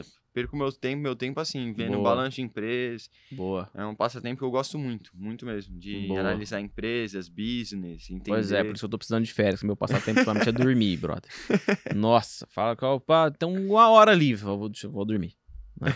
E aqui, é, é, como você gerencia seu risco, basicamente? Né? Considerando aí, pô, tu tem carteira de ação, tu tem futuros, etc. Enfim, como é que você gerencia seu risco? Seu risco em futuros é baseado na sua carteira toda, ação, enfim, no seu patrimônio inteiro que você tem para renda Uhum. variável, etc. Ou, ou o seu percentual de risco é baseado no dinheiro que você destina para o day trade. Então, o eu separo totalmente. Pra mim são dois mundos totalmente distintos, tá? O mundo operacional de trade e uma questão do mercado acionário, questão de montar carteira para longo prazo. O que, que eu faço? Hoje, o capital alocado de margem para trade não tá dando nem 10% do total de patrimônio. Uhum. Mas assim, o que eu recomendo ao máximo é utilizar ali 10 a 15%. Por quê? Porque se você, no pior caso, é, quebrar a conta de trade, você vai perder no máximo um ano de rentabilidade ali da sua carteira. Sim. Rentabilidade ali de renda fixa. Sim. Então, o meu gerenciamento de risco tá nessa questão. Aí, eu- na parte de trader, eu tenho um gerenciamento em cada operação. Eu só faço operação quando o gerenciamento tá no mínimo um para um. Então, eu tenho o mesmo, é, o mesmo retorno para o meu risco. Mas eu busco sempre operações ali dois para um. O que eu acabo fazendo é, entrei na operação com um risco, sei lá, de seis pontos de stop no dólar. O mercado andou seis pontos, eu já me possibilito uma parcial para afastar meu preço médio abaixo ali do- da minha zona de stop. E aí Uhum. tento alongar o resto da minha mão para ter sempre ali um gerenciamento de mais de um para um. folgado. É, porque aí a questão da assertividade fica muito mais tranquila. Tá. Para você ter assertividade, você ser consistente dentro do mercado com gerenciamento de um para um, você precisa de 55,45% de assertividade. Se você for já no 2 para 1, você precisa de 38%. Então eu tento ficar entre esse meio termo, entendeu? Porque aí você, você não precisa ficar focado, ah, precisa ganhar todo dia, acertar todo dia. Porque isso acaba, acaba sendo muito Tá. ruim para sua cabeça. Tá. E a questão do mercado acionário, a questão do mercado de ações, cara, eu o meu gerenciamento de risco é estudar a empresa ao máximo e preço. O livro Investidor Inteligente, ele até fala isso. É, o preço é um dos fatores mais importantes, porque você pode perder dinheiro é, comprando uma empresa boa se você comprar a preço caro. E você pode ganhar dinheiro comprando uma empresa ruim se você comprar a preço barato. Exato. Assim, o que, que vai fazer muita diferença é no longo prazo. Assim, passou de 10 anos. Aí, porque Ah, a outra empresa. Nossa. É, e ela vai fazer muita É, diferença. é. Mas assim, no médio prazo, curto prazo, o preço é o essencial, entendeu? Boa. Porque É, no pode. Brasil, eu vou te falar, eu não- acho que eu não tenho coragem de comprar empresa pra ficar 10 anos, não. Acho que nenhuma. Jura, Vasco? Ah, não, acho que eu vou ficar a vida. Não. Qual empresa? Vale? Ah, bancos, Vale, Energia, TRPL4. O Mas você TRPL4 ficaria por uma é- questão de dividendo? É, você tem que fazer isso. Você tem que, você você- você tem que você fazer o efeito. pelo dividendo. Isso, você tem que fazer o efeito. É, isso tem que fazer o pra- efeito dominó, né? Sim, pra, pra Bola de neve. recebe, recompra. Isso, recebe e recompra. Mas só recompra a preço bom. Sério, eu, eu, eu gosto muito de ficar procurando oportunidade, cara. Ficar fazendo dia. Ah, eu gosto de alocar em empresas boas. Eu gosto, tipo ficar- assim, por exemplo, tem empresa que eu compro, ah, vai, vai lá, seis meses. Seis meses, Uhum. um ano, entende? Entendo. CIA demorou um pouquinho mais. É que eu ano, entendo né, mas- essa cabeça porque assim, eu até tava puxando esses dias os gráficos para fazer um comparativo em questão de rentabilidade. Se você for olhar do século 2005, se eu não me engano, acho que, eu- acho que foi o que eu puxei. Três comparativos: Ibovespa, eh, CDI e inflação, que é o IMAB. O pior desempenho é o Ibovespa. Histórico. Total. Depois eu é sei. é Ibovespa, depois é CDI e o É. melhor desempenho, por muito, tá? Por muito, é o IMAB, que é, que é Doideira, né? inflação. Doideira. Doideira. Doideira, né? Brasil é. E aí, como você É vai falar para as pessoas né? investirem assim no mercado acionário? exa- Fica complicado, exato. entende? Não, isso? fica demais, fica demais. Mas Eu é- sei que assim, que tem empresa que paga, pô, você paga dividendo, pá, eu gosto, ah, não sei o que, não, legal. Eu, eu ainda tenho um perfil muito de oportunidade, gosto Uhum. muito. É difícil eu ficar com papel assim, tipo, dois anos. Nossa, difícil mais. Muito difícil. Você Não, eu papel fico- eu dois fico- anos. tem papel que eu já dou, é, três já, já desde a pandemia.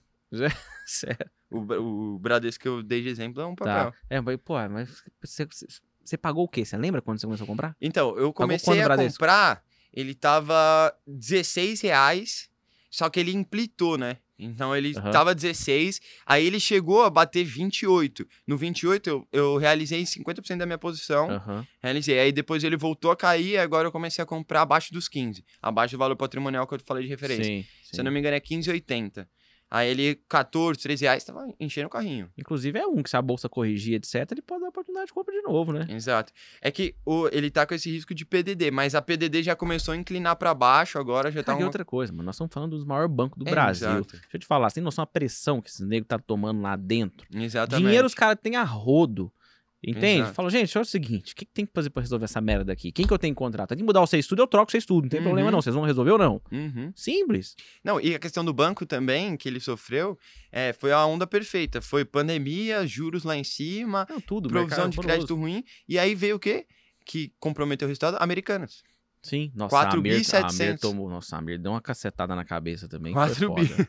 Que foi foda. É pra vocês verem, né, às vezes a gente fala assim, ah, tá vendo, ó, eu não gosto de bolsa e tal, tal. Tem, tem, tem, tem até um amigo meu que falou, cara, eu tô desgostoso, né, porque é, tem esse, de vez em quando aparece umas Sim. treta, né, Sim. igual apareceu, igual teve em IRB, igual teve em, em várias outras, enfim, mas por, último, agora o mais recente foi, foi Americanas, né, o mais recente, assim, que Uhum. deu mais impacto, enfim, foi, foi, foi a Mer, né, aquela contabilidade criativa, né? Uhum. É, é, contabilidade né, do, do, de, de YouTube, né? Vamos dizer assim.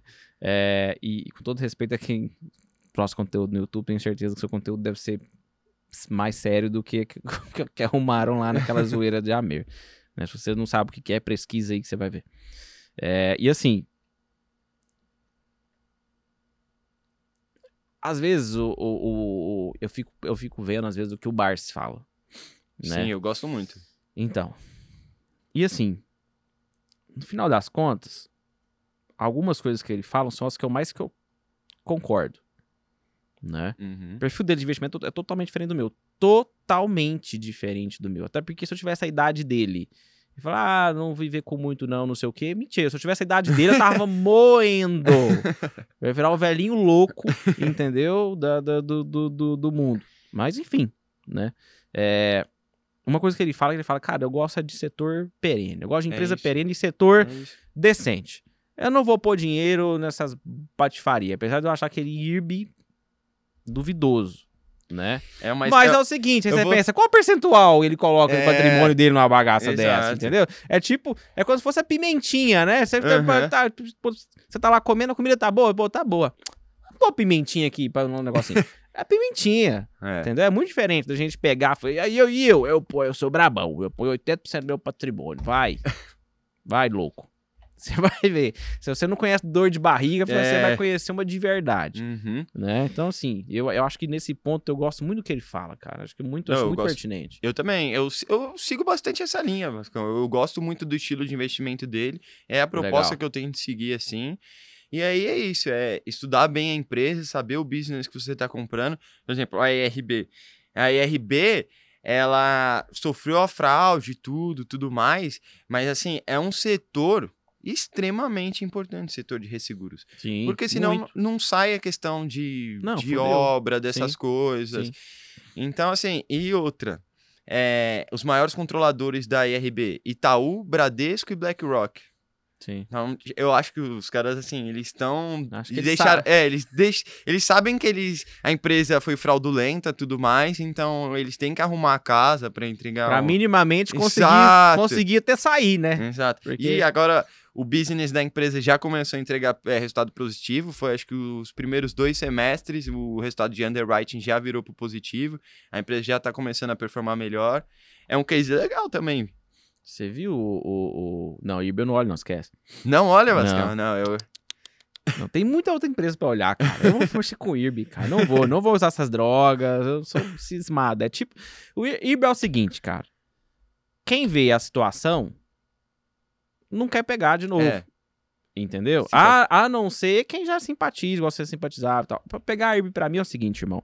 É você ver a mulher traindo seu amigo e você olhar pra ela e falar, vou casar com ela. É que preço, ó, pra mim é, é um setor importante da economia, é um setor essencial para o desenvolvimento do país. Mas não tem outra empresa? Não tem outras empresas? De resseguro assim. É. Grandes, que estão fora da bolsa? É que o preço dela tá abaixo do valor patrimonial, ela tá descontada. Que- eh, Sabe a questão do humor? Mas até hoje. Ah, eu acho que ela é Mas fala assim, até hoje. um case tá, interessante, até não falar. hoje ela tá abaixo do. do, do Tá, do- agora ela tá 1. Se eu não me engano, acho que é um dela no 50 reais. Não, tá no 49. acabou. Já não tem como mais, não. Tô brincando. Acho que ela tá exatamente num de valor patrimonial. É 4 bi o valor patrimonial dela. tá.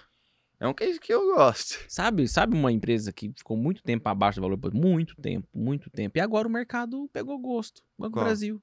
Sim. O mercado pegou gosto pro Banco do Brasil agora, Sim. né? É que o Banco do Brasil, historicamente, ele já não é um ativo que eu olho tanto, a não ser quando ele tá muito descontado, porque historicamente é um, um banco que o mercado já não, não trabalha com múltiplos muito altos. o mercado desconta estatal, ele é. muito. É. O histórico dele, a média de regressão é exatamente um. E assim, é uma sociedade de economia mista, né? Exato.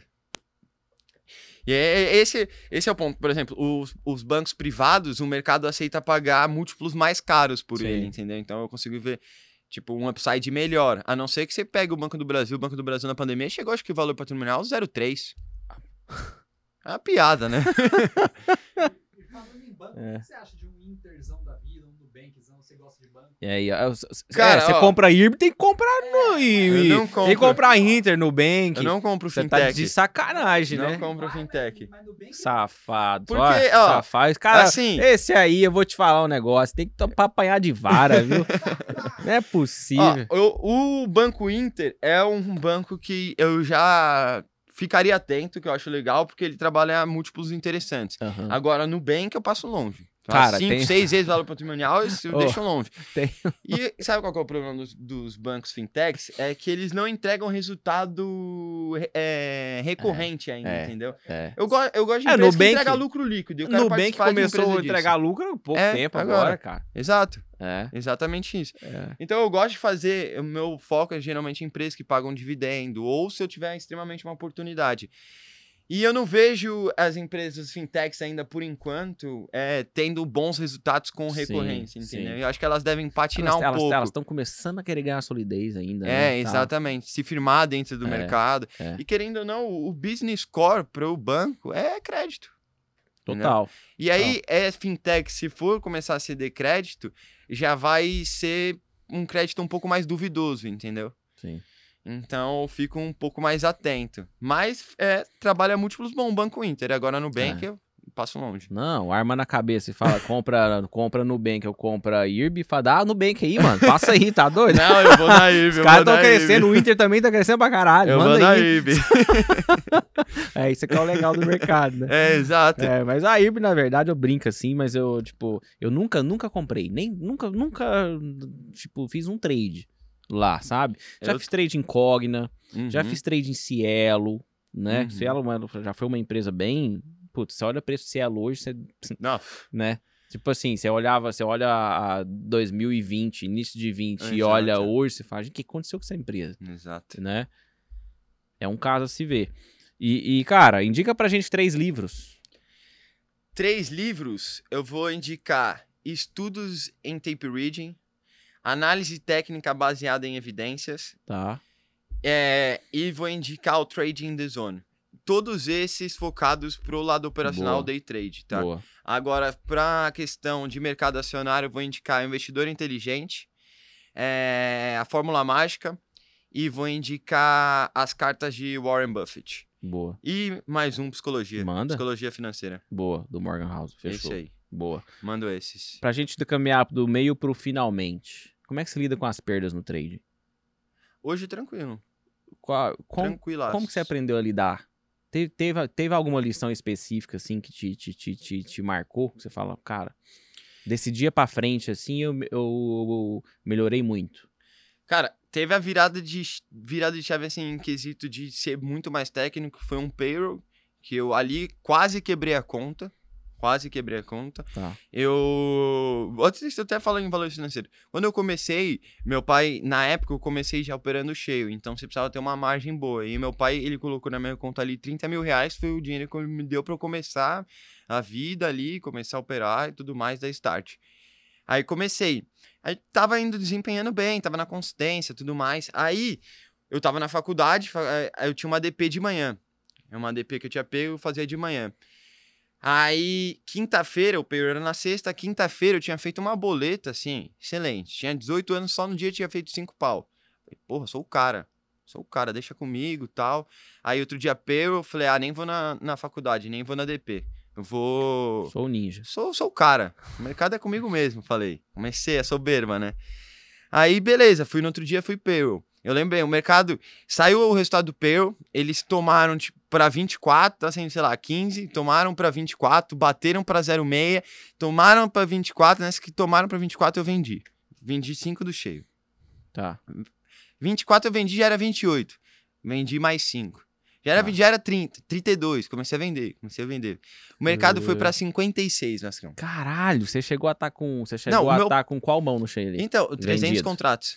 300 no cheio? O meu pai teve Mano. que entrar na conta e no telefone e vender de galo em galo. É, foi assim que salvou a operação. Eu saí perdendo, no dia eu saí perdendo, acho que foi 8, 11 conto, um negócio assim.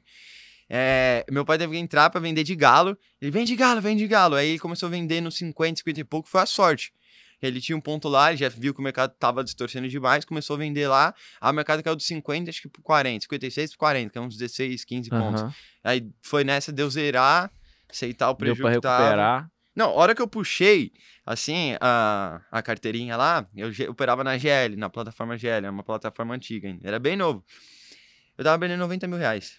Nossa, cara. Ia ficar Isso devendo na 2000 e- corretora. Isso em 2000 e... Isso era. Puta, acho que era 13 ou 14, Vascão. Nossa, cara, era grana. 2014, 90, 90 mil. Hoje é grana do mesmo jeito, mas em 2014 era mais. E ali, eu, eu lembro que eu- dali eu saí chorando. Fiquei muito mal, tipo, abalado emocionalmente. Sim, saí imagino. péssimo.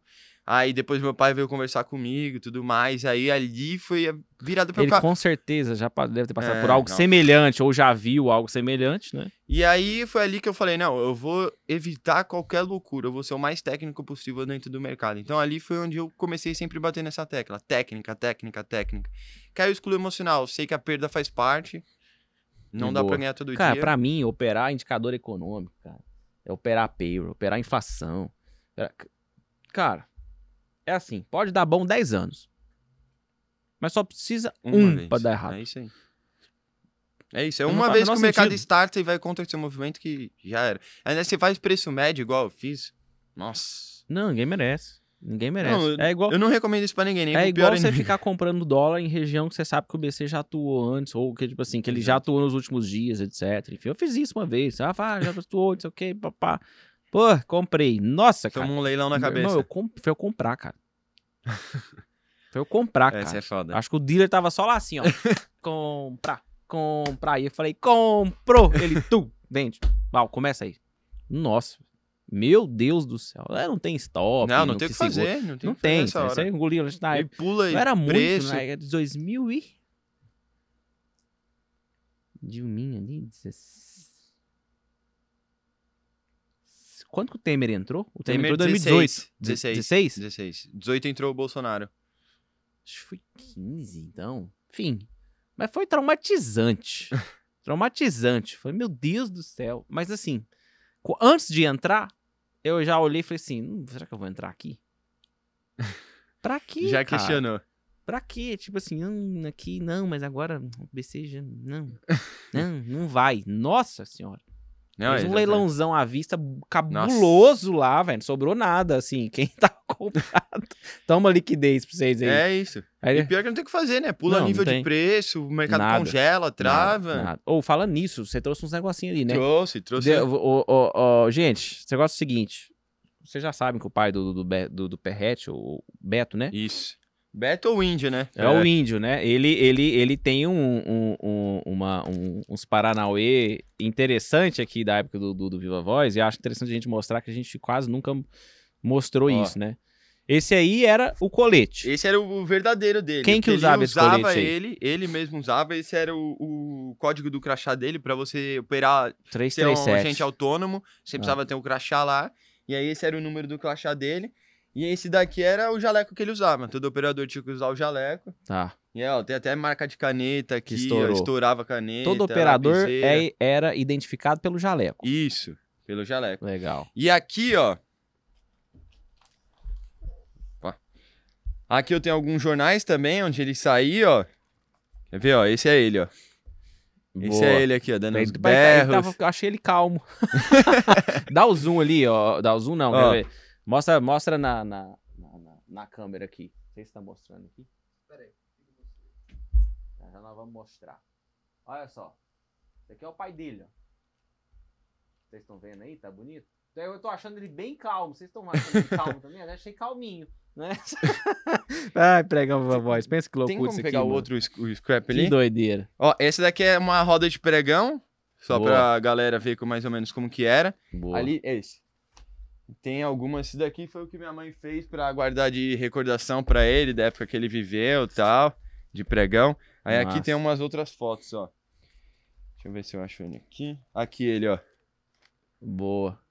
Aí tem outras fotos dele aqui perdido, ó. Essas fotos do pregão é figura Ó. demais, né? Pregão, tudo pregão aqui, ó. Doido. Tem a Massa. galera. Esse daqui era, era o que eu gostava, que foi quando eu comecei a me interessar. Que aí eles faziam também, tinha o futebol da galera lá do pregão. Deixa eu ver se eu acho a foto deles aqui. Então, os caras se matavam Fazia no pregão. Imagina é. no futebol, lá. mano. Quebrava a perna um do lá. outro. Era o time do pregão, os caras lá jogavam uma bola. Aí tinha um campeonatinho, Top. jogavam um churrasco depois. E agora aqui, E as ó. boletas? As a boleta boletas. agora aqui, ó. As boletas. Isso daqui, Vascão, é que você não vai conseguir entender, eu te mostrar. Isso daqui eram as boletas. Ele Mano, anotava, compra e venda, quer ver, ó. Ó. Comprou 10 contratos a 750. Aqui era o código da corretora. Tá? Então eles não colocavam um nome, eles colocavam um código, número. Tanto que meu pai hoje ele sabe o número de todas as corretoras. É, é, esse, esse, esse, esse 239 aí era o código da Isso, corretora? aqui. Tá. E aí, ou era o código da corretora, esse daqui, ou era o código do operador do pregão, igual Legal. aqui do jaleco. Tá. E aí aqui, ó, por exemplo, ó, ele comprou 10 a 750, vendeu 10 a 780. Meu pai, ele Tá. fazia scalper assim dentro do mercado, ó. Vê outra aqui, ó. Essa também, comprou mais 10 a 750 e vendeu a 780. Tá, me dá uma dessa aí. Ó, vê várias aí. Ele comprou. Vê se você Ah. consegue ver. Aqui, basicamente, gente, que ele tá falando, ó. Vamos lá. Ó, tem outra.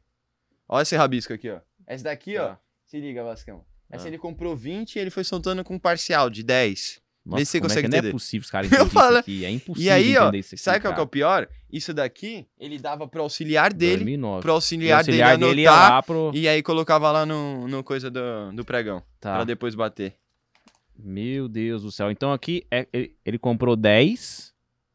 co- Aqui, 700, a 750. Isso, 750 e vendeu 10, 780.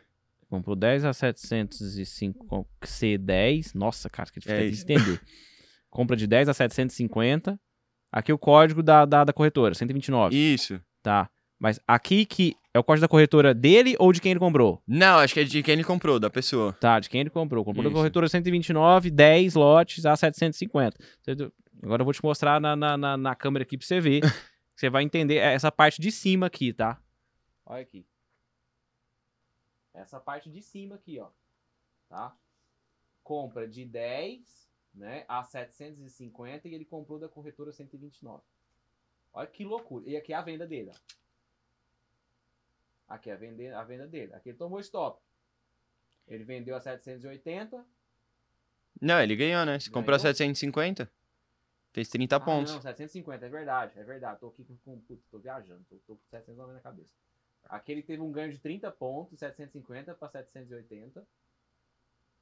Pra cá, pra cá. Pra onde? Tem que tampar a cara dele. Isso. Isso aí. E embaixo aqui, gente, ó, ele vendeu 700, e- ele, ele vendeu a 780, ó, V10, né? Vendeu 10 a 780, né? E aqui o código da corretora. Isso é uma boleta, que loucura isso. Né? E assim, meu Deus. Isso daqui é boleta, sei lá, de Como é semana. que os caras, como é que os caras davam conta disso aqui, né? E aqui mais uma boleta, né? Aliás, ele gostava de comprar no 750, Como né? ele gostava. Aqui, ó, mais um, ó. É que eu falei, faz giro, muito Ó. giro. Ele compra aqui, ó. Vamos lá, deixa eu, deixa eu parar aqui. Deixa eu ver se tem uma de stop aqui pra gente achar também. Ele compra aqui em cima, ó. Compra de 10 no 750, né? Código da corretora. Depois ele vende 10 embaixo aqui, ó. Vende 10 a 780. Essa era a boleta, ó. Hoje o que você faz em dois segundos aí, você Uhum. basicamente fez isso, tipo, voando, entendeu? Você faz isso voando, ó. Olha só que loucura. Né? Em cima aqui, ó. Compra de 10, 750, código da corretora, embaixo a venda dele, ó. Venda a 10, tá vendo? E 780. Essa boleta que a gente vê. é, isso, isso, isso aqui é muito interessante, porque a maioria do, do- dos traders hoje nunca viram um negócio desse aqui, né? Exato, e nem E- imaginam, né? E, e nem sabia como era. Então, assim, cara, em primeira mão aqui, literalmente mostrando até na câmera pra vocês, era assim que o pai dele fazia dinheiro. Era assim que ele ganhou 30 pontos de índice. É É. loucura. Era assim. Ó, e, e por isso que eu falei scalper, porque meu pai é assim, é poucos pontos de índice, ó. Eu peguei outra aqui, ó. Esse aqui também, 30, tô procurando uma de stop, porque ele girava muito. 30 pontos, ó. Comprou e não gostou, Vascão, 0 a 0 Comprou no 500, vendeu no 500. Boa. Cara, como é que alguém entendia essa letra aqui, meu irmão? Não tem lógica. não, é cara. foda. É Olha foda. isso. Tanto que o auxiliar do meu pai, da época do pregão, trabalha com meu pai até hoje. E meu pai não É o único que entende ele. É o né? único, é o único. Sua mãe de vez em quando liga pra ele e fala assim: Ô, me ajuda a entender É. esse homem aí, pelo amor de Deus. É o único. Não, meu pai não. Não largou, muito tá lá legal, até hoje. cara. Muito legal. É, gente, eu vou falar pra vocês. É muito mais fácil operar com essa. é mais fácil, pelo menos, em termos de, de tecnologia, é mais fácil, hein? Hum, Imaginou? Se você tivesse que pegar esse papel aqui, fi? Pelo amor de Deus, É cara. que o bom era, não tinha fila, né? Você queria comprar 780, Sim. era tchado. Sim. Você não precisava pendurar o- a ordem e esperar levar. Um gritava do É. outro, o outro tchado do outro. né? Exato, É. exato. Já se usava esse termo tchado na época? Já, 100%. Já se usava tchado? Tchado, É? tchado. O meu pai, de tanto que ele gritava lá, ele operou cordas vocais. Ficou um mês sem falar em casa, só na lozinha, Vascão. é Só pior que cantor. assim, é pior que cantor. Imagina ele operando na luz. Ele deve, ter ficado puto demais. não, ele né? ficava bravo. Quando ele não podia falar, ele ficava bravo. ficava irritado. Pet. Muito bom, cara. Vamos ter um quadro aqui que chama Bate-Bola Jogo Rápido. Fechado. Conhece? Conheço. Vamos Fala o que lá. vem na cabeça. É isso. E é rápido. Bora. Será que você dá conta? Vamos tentar, né? Bora, então. Então vamos lá, meus jovens. Bate-bola, jogo rápido com o nosso amigo Rafael Perrete. Perrete, seguinte, cara. Seguinte. O arrependimento. Não ter comprado mais ações na, no Covid. Eu achei que você ia falar que era não ter começado antes no mercado. Te dar uma bicuda aqui agora. A maioria fala isso. Um forte aprendizado. O, o erro que eu tive no payroll. Boa. Família. Ah, primeiro lugar. Depois, quer dizer, primeiro Deus, segundo família, né? Boa. Uma conquista marcante. Uma conquista marcante. É. Puta, me pegou agora. Ah, me mudar, morar sozinho. Boa. Tem algum trader que é sua inspiração? Meu pai. Boa. Análise técnica é É boa. e fluxo. Incrível. Um dia marcante de loss. O payroll. Tá, os seus 11 mil lá. Exato. Tá, Às vezes você já até perdeu, chegou a perder mais, né? Exato, Só mas que é pela foi- maneira. Isso. foi- Pelo jeito que o foi. negócio oscilou bastante, né? Exato. Inclusive você deve 80 mil pro seu pai, pelo jeito. né? Corrigido já. É, É, uma não, grana boa. nem, nem, nem lembra ele isso daí. Corta essa parte. Corta, corta. corta, corta e manda pra ele. Vamos mandar no direct dele. Falar, só te lembrando aqui, viu? Um dia marcante de game. Um dia marcante de game. Precisa ser o dia exato, o valor? Não, é só, tipo, no que foi e valor. Ah, foi. Ah, acho que o dia mais marcante foi mercado acionário quando eu realizei a posição do, do Bradesco. Foi um resultado bem bom. Boa, Foi ali uns. Foi 70. boa, 70. boa. É, já, já dá pra pagar seu pai, você não pode devendo é. mais, não. O trader que não estopa é... É louco. Quem é o galã do mercado financeiro? Bom, galã, já que tem que ter autoconfiança o trader, né? Falar eu. Não, não pode você. Não pode? Você não, ninguém, nem você, nem eu, ninguém. Ah, então eu vou de. Ah, vou no meu pai, né? Vai. Pô, já, já ia falar, mas você fala outro, fala, ô pai feio da porra. Quem é a musa do mercado financeiro? A musa. Ah, vou falar quem tá sempre comigo, a Martinha, tá sempre lá na arena. Boa, boa. Se a sua boleta tivesse só um botão de compra ou venda pro índice, Pro índice, compra ou venda? Vou de compra. E pro dólar? Vou de compra também. Compra também? Compra Mercado também. Viagrão? Vou de compra. Brasil. Brasil? Ah, um país incrível. Pra gente encerrar, truco, cerveja ou churrasco? Não dá os três? Um então vou de churrasco. Por quê? Ah, porque comer é bom, né? Não é porque tem truco e cerveja. É. é isso. Ferret, quem não conhece seu trabalho, cara, onde te acha? Me encontrar nas redes sociais, arroba Rafa Perrete, ou no Arena Trader, que tô lá toda segunda-feira. E aí, falando de mercado, a gente Nó, pode ter um outro papo. segunda, mano. Toda segunda. Nossa, o casaca. É. Tá moendo o moleque, hein, velho? Tá moendo, tá, tá moendo. maluco, hein, meu Mercado Deus do travado. Não, e na segunda é mas a gente se vira. Boa, bom demais. Meu querido, se você chegou até o final do episódio, deixa aqui seu comentário, fala pra gente o que, que você achou, deixa o seu like, se inscreva no canal e encaminha pros seus amigos, cara. Olha que, olha que episódio legal, olha essas boletas. Olha o pai do Perrete aqui, pra você ver como é que era a voz, todo mundo calminho. Parece que tá todo mundo meditando, né? Em outro planeta, né? Só não era um planeta muito tranquilo, pelo jeito, tá? Fora que a gente falou de trading, falamos de fundamentos, etc. Eu acho, achei que foi um puta episódio. sério. De verdade, esperava menos. Pô, que Foi bom, excelente. Puta Eu episódio. gostei demais também. Muito bom. E segue o cara lá na rede social, tá? O Perrete faz um trabalho muito legal, um cara sério, cara que tem bastante experiência pra passar pra gente aí. Arroba Rafa Perrete. Isso, arroba Rafa Perrete. Arroba barra. Você verificou seu perfil? Não, não tá verificado. Não, tem que verificar, Vou né? verificar. Porque esse fake lá, né, o seu Perrete? sim. Pelo amor de Deus, viu, gente? Você pede dinheiro no privado, não, né? Não, Então tá não, bom. nunca. Então, fica atento aí. E tem também, no YouTube eu não tenho, eu tenho um canal lá, mas eu vou começar a postar mais vídeos, mas Boa. por enquanto só tem quatro. E tem um exemplo de um replay de mercado que eu fiz do como funciona o operacional, qual, como funciona a questão do gatilho, região de Legal. preço e tudo mais. Quem tiver curiosidade, só acessar lá e ver o vídeo. Qual que é? Rafa Perrete também? Rafa, é, Rafael Perrete, o canal. Rafael Perrete, o canal no YouTube. Boa. Meu querido, beijo pra você. Até o próximo episódio. Obrigado, Perrete. Tamo junto, Vascão. Valeu. Tchau, tchau.